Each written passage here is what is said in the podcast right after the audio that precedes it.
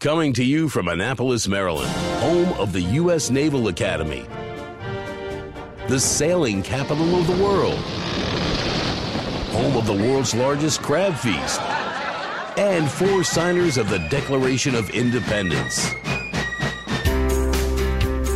This is the Eye on Annapolis Daily News Brief, a daily roundup of local news that you can use, including local sports, local events, local opinion, and local weather from DMV Weather. Now, here's your host, publisher of Eye on Annapolis, John Frenaye. Good morning. It is Tuesday, January 23rd. This is John Frenaye, and this is your Eye on Annapolis Daily News Brief. Washington is open for business. Congress sped toward reopening the government yesterday as Democrats reluctantly voted to temporarily pay for resumed operations only through February 8th. They relented in their fight over immigration in return for assurances from Republican leaders that the Senate would take up the plight of young dreamers, also known as DACA, as well as some other issues after February 8th. Immigration activists are upset. They would wish that the Democrats had fought a little bit longer and harder for the legislation to prevent the deportation of nearly 700,000 or so younger immigrants who were brought into the country as children and are now here illegally. Senate Republican leader Mitch McConnell made a commitment to quickly tackle the issue of the Dreamers after February 8th, and that was contingent on the Democrats providing enough votes to allow the budget to continue. Maryland Governor Larry Hogan announced a package of state income, property, sales tax credits, and exemptions in hopes to land Amazon's second headquarters here in Maryland. Montgomery County made Amazon's shortlist of 20 finalists. The $5 billion package includes a state income tax credit equivalent to 5.75% of wages for each new qualifying headquarters job, a state and local property tax credit, and a state sales and use tax exemption. The law, dubbed the Prime Act, will apply pretty much to Amazon only because it's got some pretty specific criteria.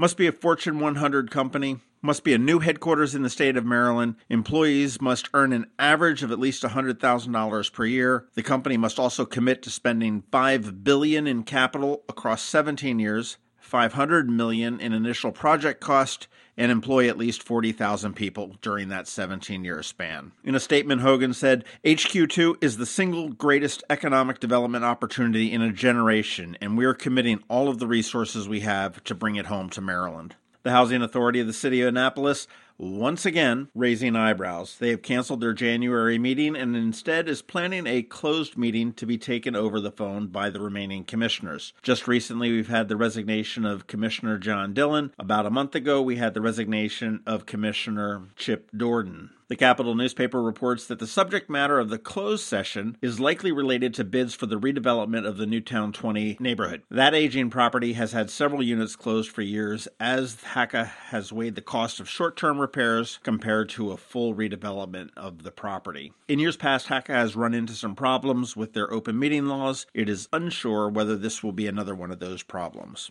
Alan Hyatt, a local attorney that tends to work with a lot of developers, has filed suit against the city in Anne Arundel County Circuit Court, claiming that the law they adopted in October requiring developers to hold community meetings prior to submitting any plans is flawed.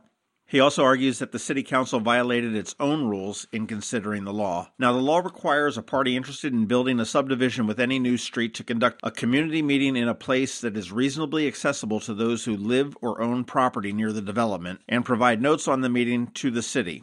It also changes the parties a developer must notify of impending construction to include the ward representative on the council and a list of community representative bodies as well. That law was enacted back in October and was in the middle of several different projects which are underway within the city, four of which Mr. Hyatt represents. Mayor Buckley talked to the Capital newspaper this week and said he has a new music festival coming to Annapolis this year. The music festival will be called Annapolis Rising and it will take place for three days on the college campus of St. John's. It'll be September 21st, 22nd, and 23rd, and the festival will honor a few of St. John's musical alumni Atlantic Records founder Ahmet Ertegun, Elektra Records founder Jac Holzman, and the author of the Star Spangled Banner, Francis Scott Key. The Annapolis Symphony Orchestra is going to perform songs from the two recording labels on the festival's first night. Saturday will feature the main acts of the festival, followed by a gospel brunch picnic on the lawn on Sunday. Money raised from the festival will go to nonprofits for flood mitigation and a fundraiser for St. John's College. Stay tuned for some more information on that, and also stay tuned for your local weather information from George Young from DMV Weather, who is coming right up right after Sean O'Neill from RBC Wealth Management. I'm Sean O'Neill, your local RBC Wealth Management Advisor. When you choose to work with me, you'll have access to a worldwide network of financial products and services only available from a leading global institution. RBC's international reputation for physical strength and stability, world class capabilities, and corporate values is unique in the financial services industry. I also recognize the importance of reinvesting in the communities in which we live and work, and I'm committed to serving my clients by building long term relationships based on trust, integrity, and confidence. I look forward to helping you with your wealth management needs. Call me, Sean O'Neill, today at 410 573 6723 for a complimentary consultation. RBC Wealth Management, a division of RBC Capital Markets, LLC. Member NYSE, FINRA, and SIPC. This is Maryland. The weather can be nearly unpredictable. We've got George Young from DMV Weather in Annapolis to sort it all out. Hey everyone, this is George from DMV Weather with your Eye on Annapolis daily news brief forecast for Tuesday, January 23rd. More 50s and 60s yesterday for downtown Annapolis and BWI, marking the fourth straight day of high temps hitting at least 50 degrees and today will be the fifth in a row, despite rain showers and possibly even some rumbles of thunder mixed in, as a potent low pressure center well to the northwest of our area over the Great Lakes region pushes a cold front eastward and through Annapolis later today. The net result first rain, then breezy conditions lasting all the way through Wednesday, and then a return Wednesday through Friday to average, if not slightly below average, and slightly cold fielding air temperatures. Rain today should generally remain a threat through late morning or early afternoon.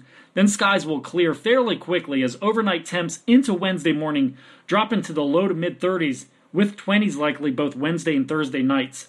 So stay dry out there today and be safe on the roads as this latest weather maker moves through.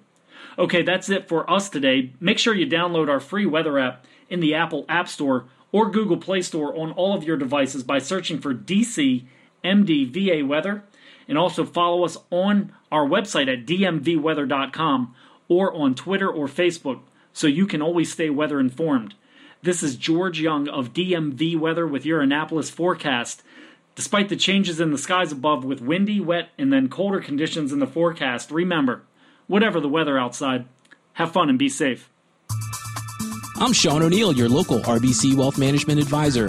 More than likely, the primary reason you save and invest is to achieve your life goals while ensuring your long term financial well being. But before you can determine your preparedness towards your goals, you need long term answers to important questions about how much money you need, where it will come from, and how long it will last.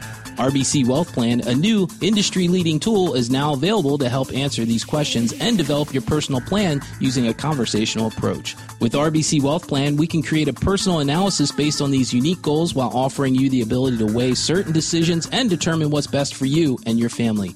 Call me, Sean O'Neill, today at 410 573 6723 for a complimentary consultation. RBC Wealth Management, a division of RBC Capital Markets, LLC. Member NYSE, FINRA, and SIPC. Thanks for listening to the Eye on Annapolis Daily News Brief. If you like what you heard, make sure to tell your friends and colleagues about it. And also tell them about our website, eyeonannapolis.net, where you can find much more. Be sure to check out our other weekly podcast, The Maryland Crabs. This podcast comes to you every Monday through Friday at 7 a.m. Thanks for listening, and we'll see you next time.